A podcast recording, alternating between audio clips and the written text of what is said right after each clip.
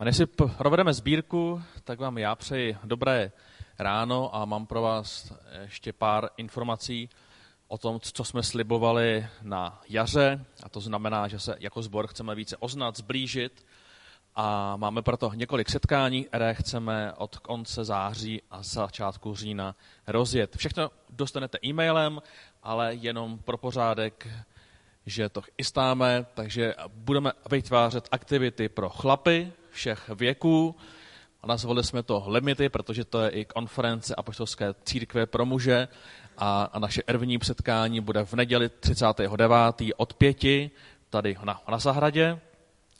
Plánujeme setkání pro ženy, taky úvodní, které to nazvali kávový večer a bude to poprvé 11.10., taktéž od 17 hodin. Dále Artin Moldán s Olinkou rozjíždějí modlitevní setkání zde v tomto stálu každý 14 dní. První den bude 4.10. Potom 18. a každý druhý týden zde v tomto sále. A do budoucna, do, do konce roku ještě v Kutné hoře budeme mít několik setkání biblické výuky, takže pokud chcete více studovat Bibli, tak čekejte i takovéto oznámení. Do konce roku proběhne několik setkání. Takže olik naše slibovaná příprava, že se chceme více nějak propojovat, muži, ženy, i třeba na modlitbách, i na biblickém studiu a od října to celé začneme.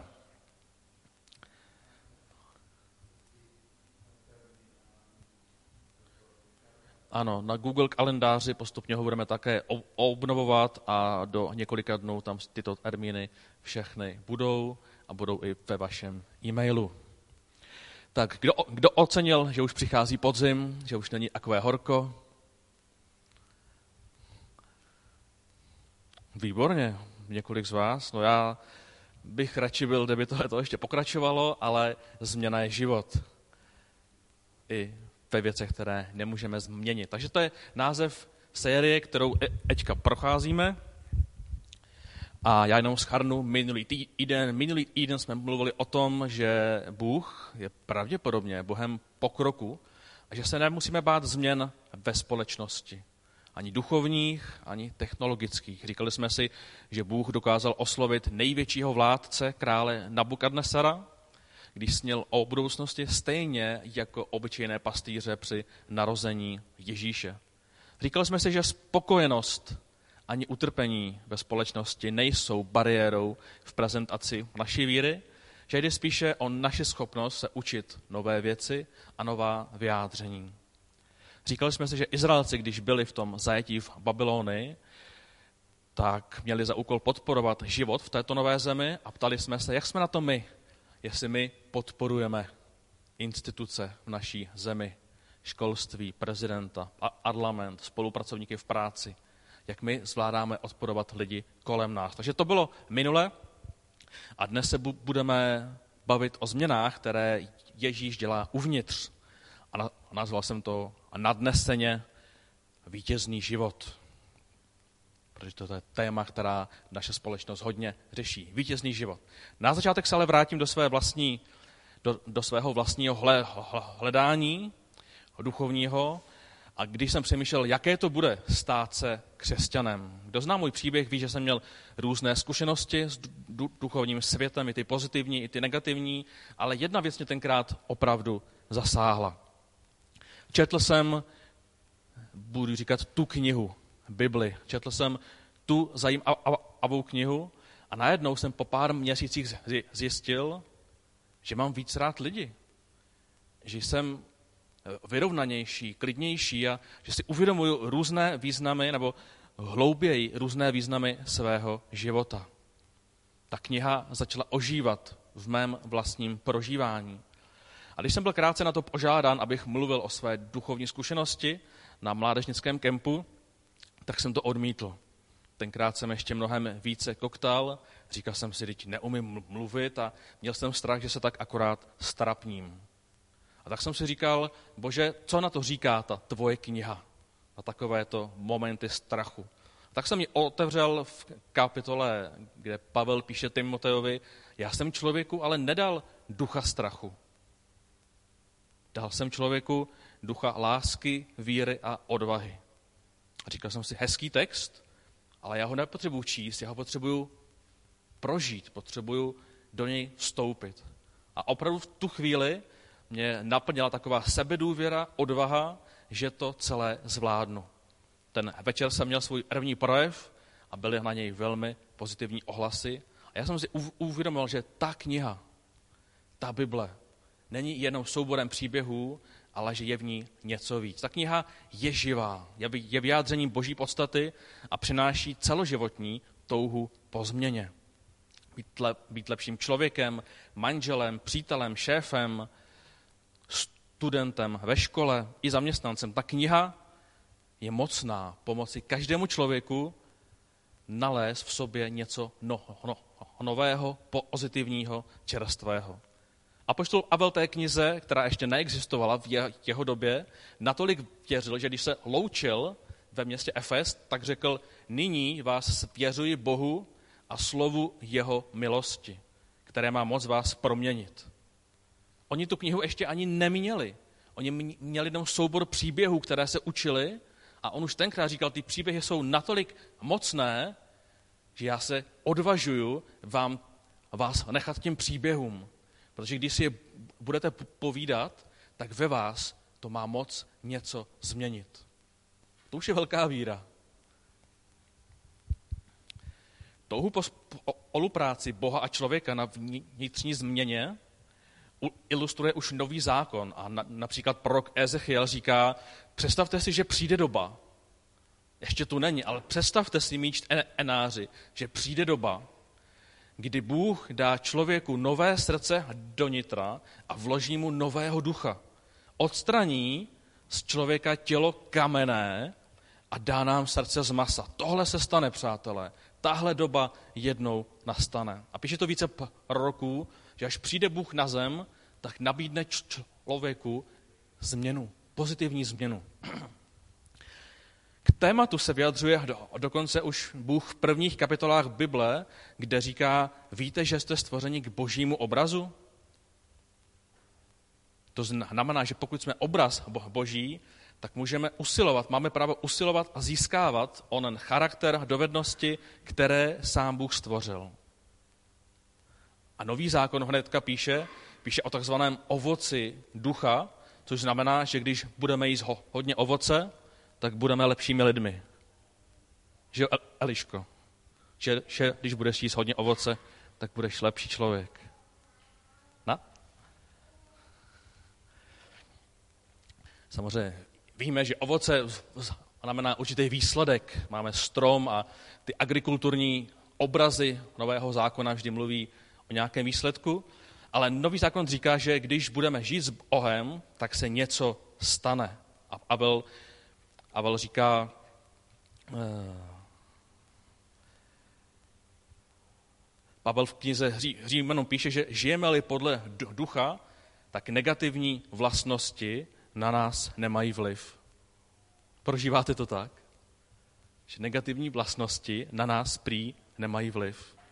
A ten výsledek blízkosti Boha je láska, radost, to se píše v knize k Alackým, pokoj, trpělivost, laskavost, dobrota, věrnost, tichost, rodiče.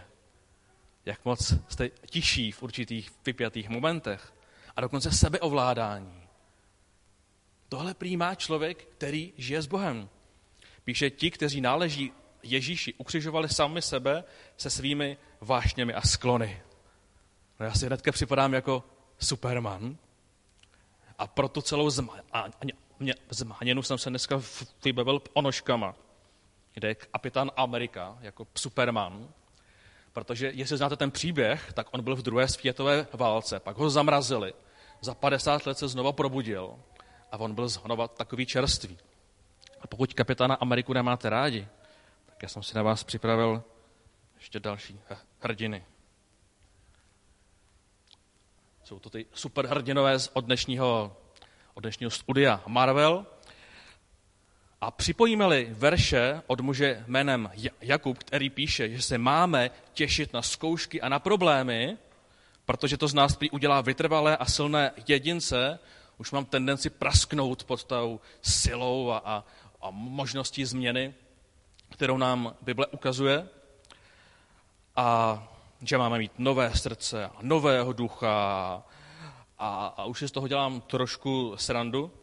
Ale chtěl jsem si připravit půdu, že Bible je knihou, která v sobě obsahuje od počátku určitou touhu nebo cestu pro změnu našich postojů, přesvědčení, že si Bůh po Ježíšově návštěvě připravil tu knihu, aby mohla proměňovat lidi na celém světě.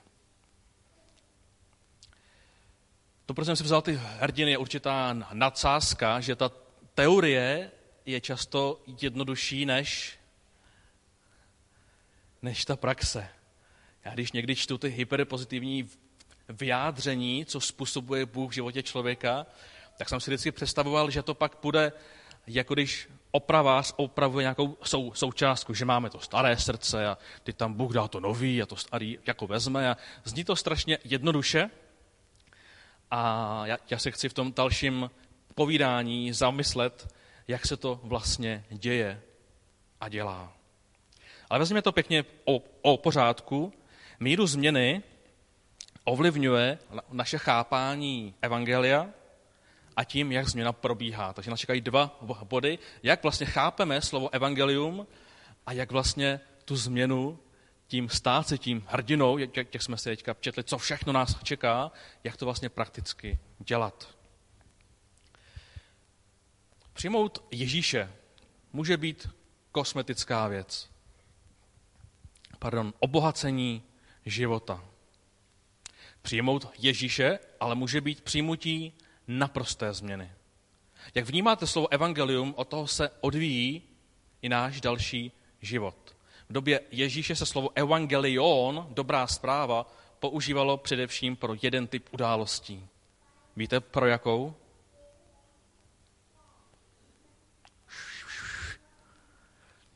My si to řekneme, co prožívali, co slyšeli lidé v prvním století, když někdo za, za, zakřičel Evangelion! Mám dobrou zprávu. Co oni slyšeli a co my slyšíme dnes, je něco naprosto odlišného. A proto trošku historie. Máte rádi historii? Hmm, já jo. Julius Caesar, toho známe. Aspoň trochu byl zavražděn roku 44 před naším letopočtem. Nikdy se nestal císařem, protože jeho nepřátelé nechtěli, aby se kdokoliv stal jediným vládcem. Občanská válka se nejdříve zaměřila na boj mezi těmi, kdo zavraždili Julia a těmi, kdo chtěli jeho smrt omstít. A adoptovaný syn, mladý Octavian, spojil síly s, chtěl by někdo, Markem Antoniem, a jakmile byli alezeni vrazy, kdo ví, kdo byli vrazy Julia Cezara, Brutus a Cassius, tak Antonius a Octavian se nakonec stali soupeři a bojovali o nejvyšší moc. K rozhodující bitvě došlo v roce 31 před Kristem, kdy Octavianovo námořnictvo zvítězilo a Antonius utekl kam? Do Egypta. Za kým? za svojí milenkou Kleopatrou, kde spolu spáchali sňatek nebo sebevraždu. Tak, více se můžete rozvidět v Shakespeareově hře. Představte si, že, že byste tehdy žili v Římě. 13 let občanské války. Všichni napjatě čekali zprávy z fronty a záleželo na, na otázce, čí jste přátelé.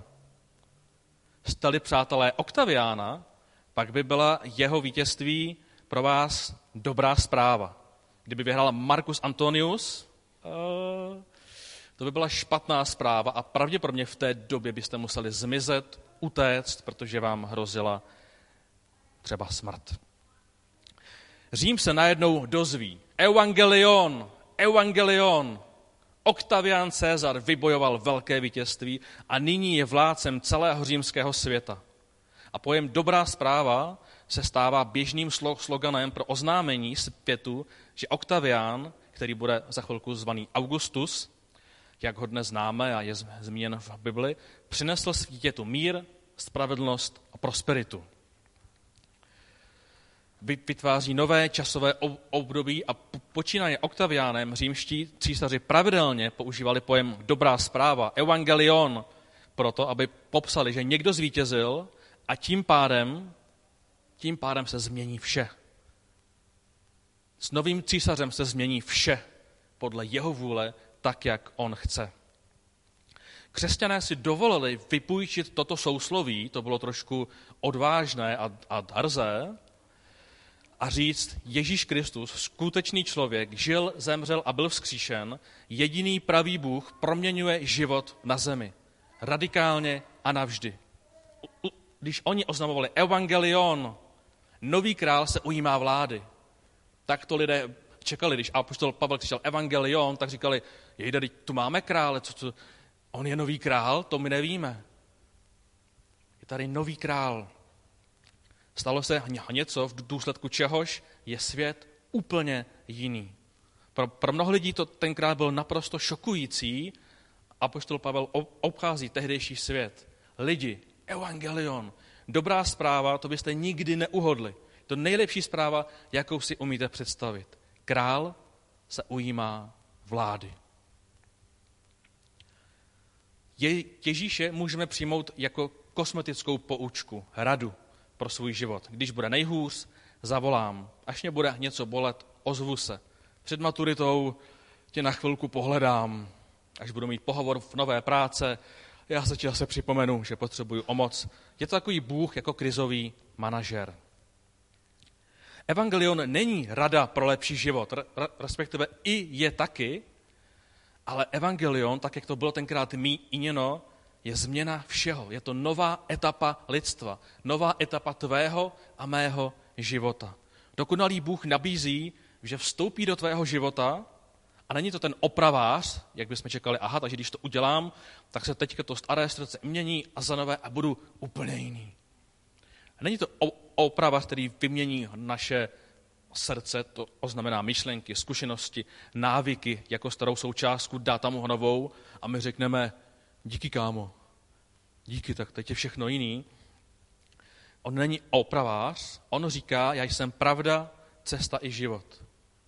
On říká, na té cestě do konce života budeš oznávat různé pravdy o životě, o sobě, o lidech. On je cesta, to znamená, že celý život nacházíme nové věci, nové pohledy a můžeme zažívat nové změny. A je tím životem. On rozumí životu. On není teoretik, není vzdálený. Je, je blízko a rozumí a vytváří tvůj život.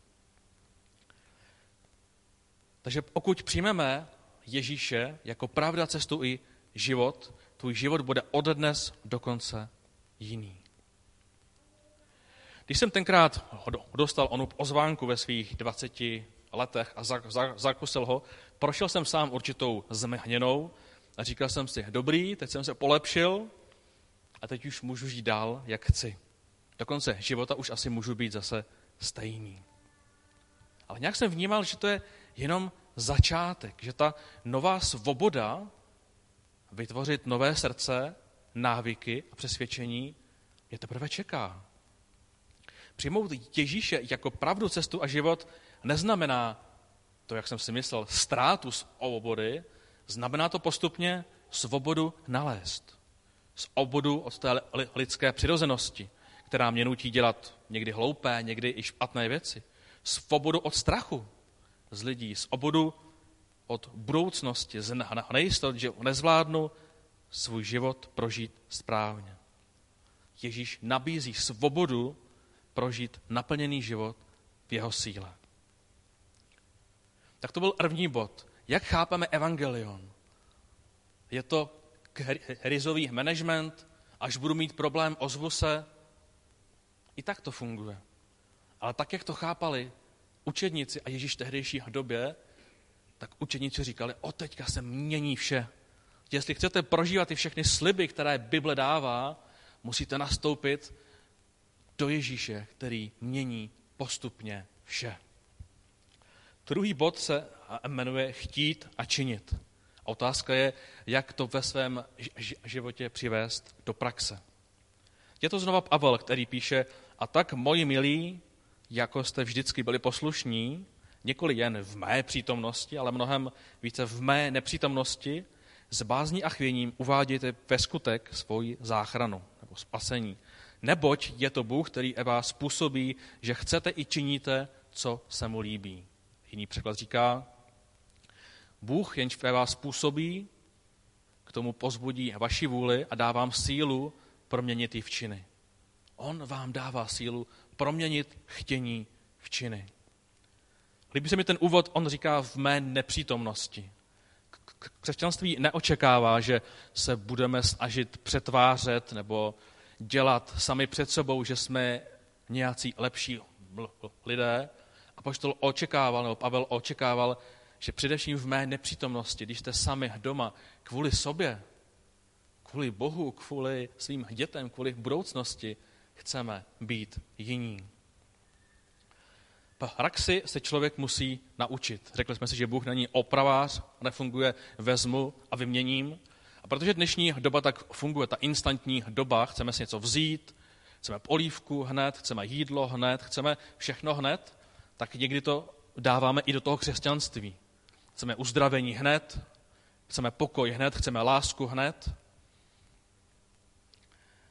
Ale někdy to tak může fungovat a někdy ne.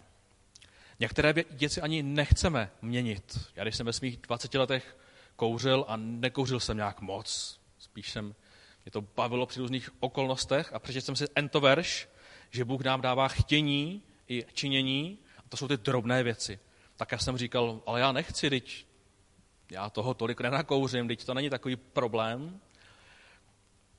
Ale pro tu pověst křesťana jsem nějak cítil, že to je dobré a tak jsem si říkal, to činění nemám a chtění taky ne.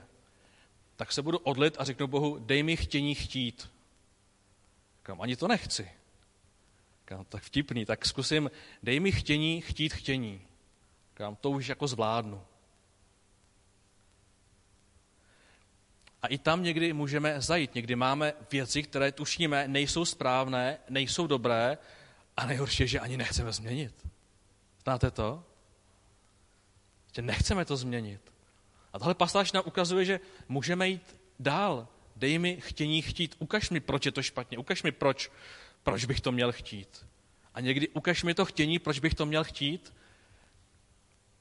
Zní to možná tipně, ale věřím, že takto to může fungovat, když se nám opravdu něco nechce. Protože když je Ježíš pravda, cesta i život, tak někdy potřebujeme pochopit tu pravdu. Proč je to špatný? Proč bych se toho měl zdát? A když tomu porozumíme, tak najednou si říkáme, aha, tak už mám chtění chtít, ale teď zjistím, že vlastně toho nejsem schopen, protože mám tu chuť. A je-li Bůh praktický, tak v těchto fázích můžeme odkávat jeho pomoc a získávat chtění chtít, chtění a nakonec tu věc i učinit. Kouření je blbost. Je to, to rovnost, ale jsou mnohé těžší věci, které tímto způsobem můžeme do nich vstoupit. Někdo dokonce říká, já jsem Bohu řekl, že už kouřit a nechci a přestal jsem takhle. Někdo říká, já to nechtěl dva roky a trvalo mi to dva roky. Je to cesta. Kromě takových rovností mě osobně provázely strachy z vystupování lidí, z určitých lidí. Byl jsem tenkrát dost nepřejícný a během života jsem došel do mnoha svých limitů, které jsem myslel, tohle nejde překonat.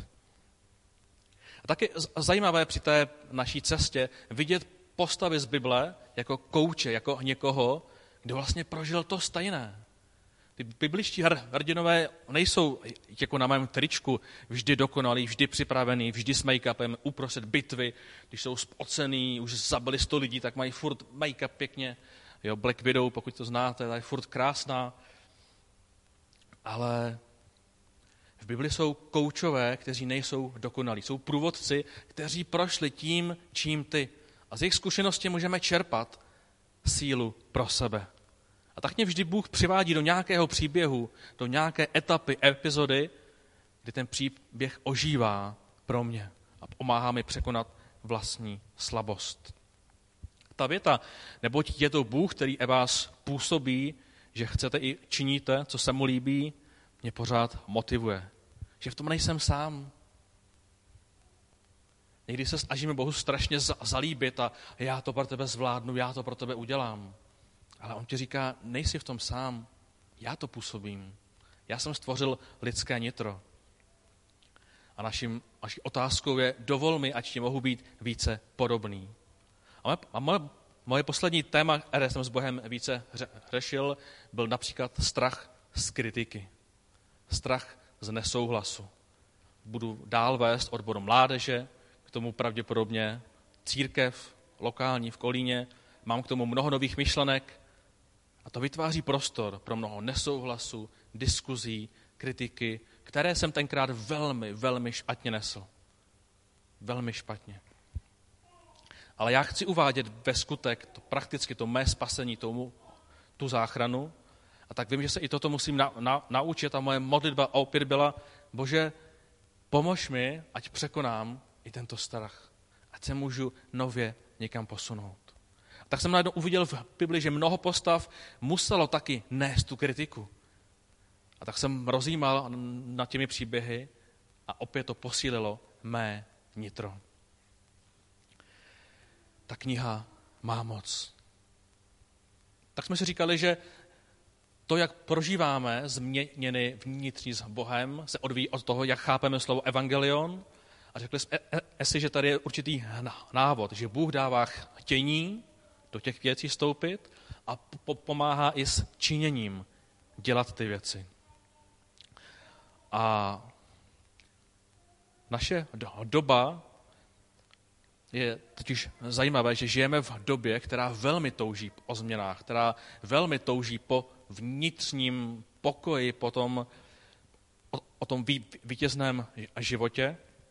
A třetí část pro mě je za, zamyšlením i nad tím tématem boží moci pro dnešní svět. A pokud to sledujete, tak vy, vidíte, že máme knihkupectví stovky knih, návodů, internetových psychologů, časopisů, které radí, jak se změnit, jak být lepším člověkem. Máme spoustu testů, které od- odhalují, pochop, kým jsi a díky tomu se staneš jiným.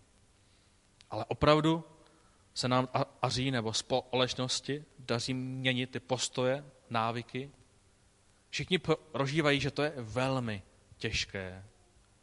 A tak lidi, které já, já potkávám, kteří nejsou křesťané, tak se mě často ptají, podívej se, jak se změní můj život? Jak se změní můj život, pokud přijmu víru? Jak vy jako křesťané ovládáte možnost žít s jednou ženou celý život? Je hloupost, ne? A, a kamarádi, který mi říkají, no já už jsem dávno pochopil, že prostě musí mít dvě až tři ženy, protože to je zákon přírody, nikdo nemůže vydržet žít s jednou ženou. To je od přírody nesmysl.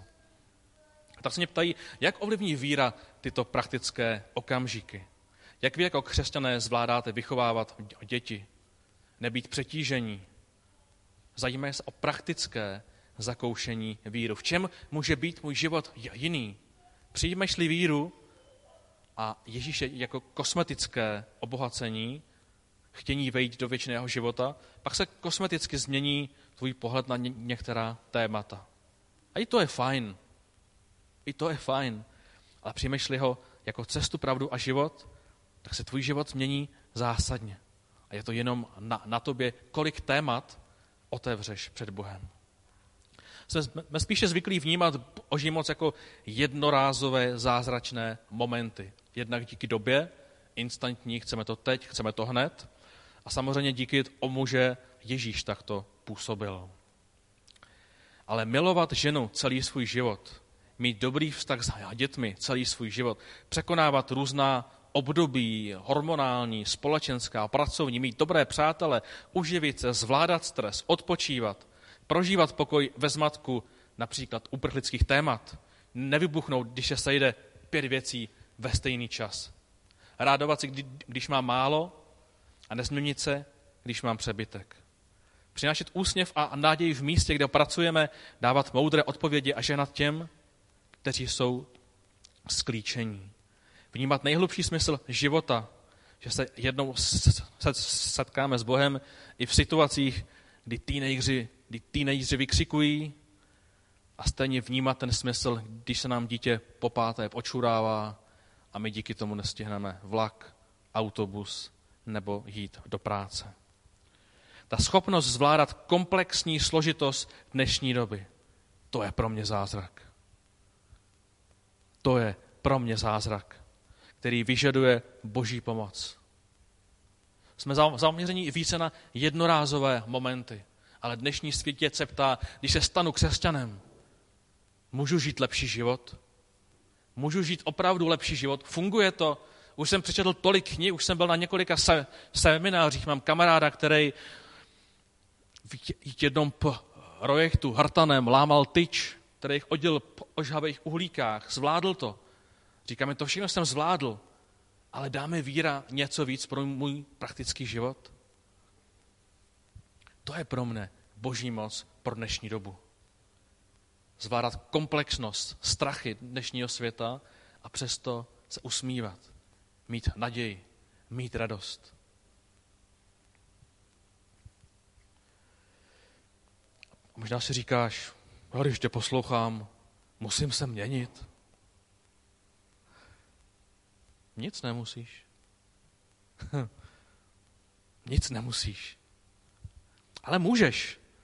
Jsi zván k nejlepší zprávě v dějinách, že nejhlubší smysl života přišel k lidem a nabídnul spoluúčast na našem životě, manželství, výchově, práci, pomoci v nemoci a v přátelství.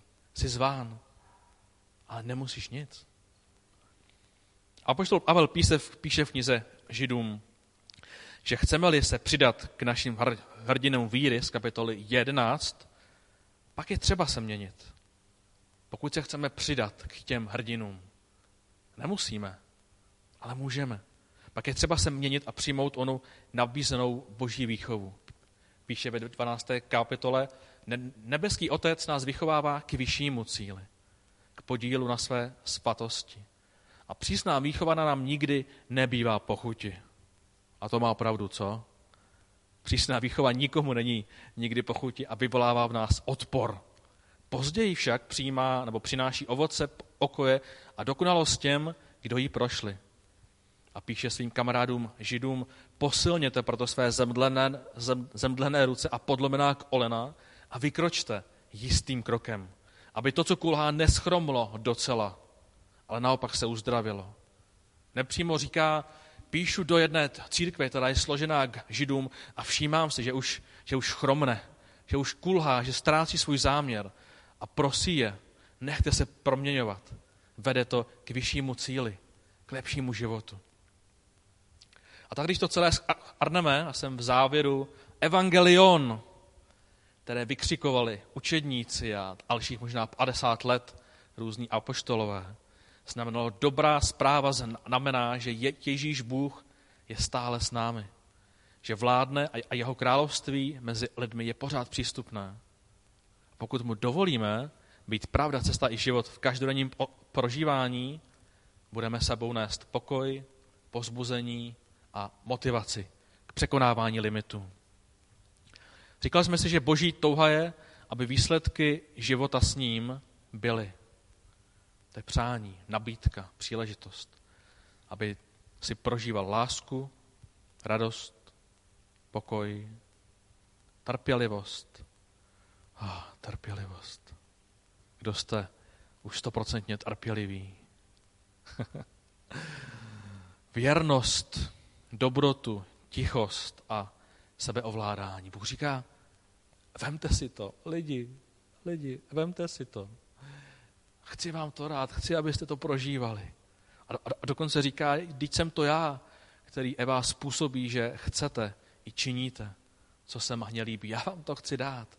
Učte se to praktikovat, vstupujte do toho, berte si to. Pojďme se učit a vstupovat znova do toho procesu, kdy některé témata trvají dny, některé měsíce a některé třeba i roky. Ale stojí to za to.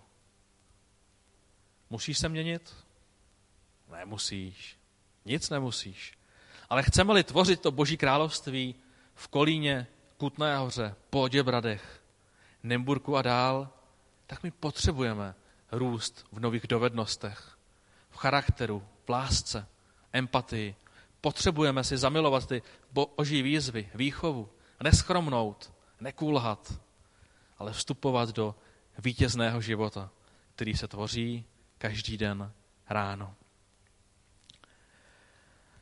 A tak bych vás oprosil, jestli můžeme v závěru ještě zahrát písně. Já mám na vás otázku. Rozhodnul jsi se a jak?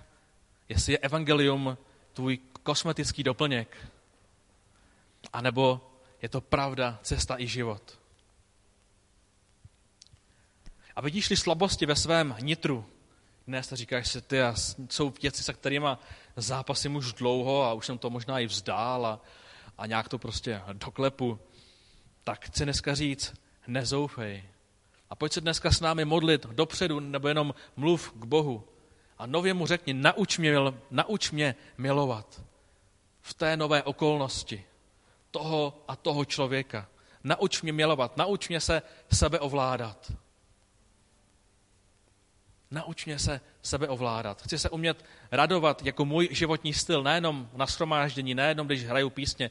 Přál bych si, aby umění se radovat bylo mým každodenním způsobem života. To jsou výzvy, které vám chci dneska nechat a můžeme se spolu tady dneska modlit, aby to Bůh to by opět způsobil, posunul, ukotvil. Bůh není opravář, který jenom přijde a z arma něco vymění, ale je cestou, pravdou i životem, který po té cestě ti chce dávat nové, nové, nové věci, nové prožívání, novou svobodu.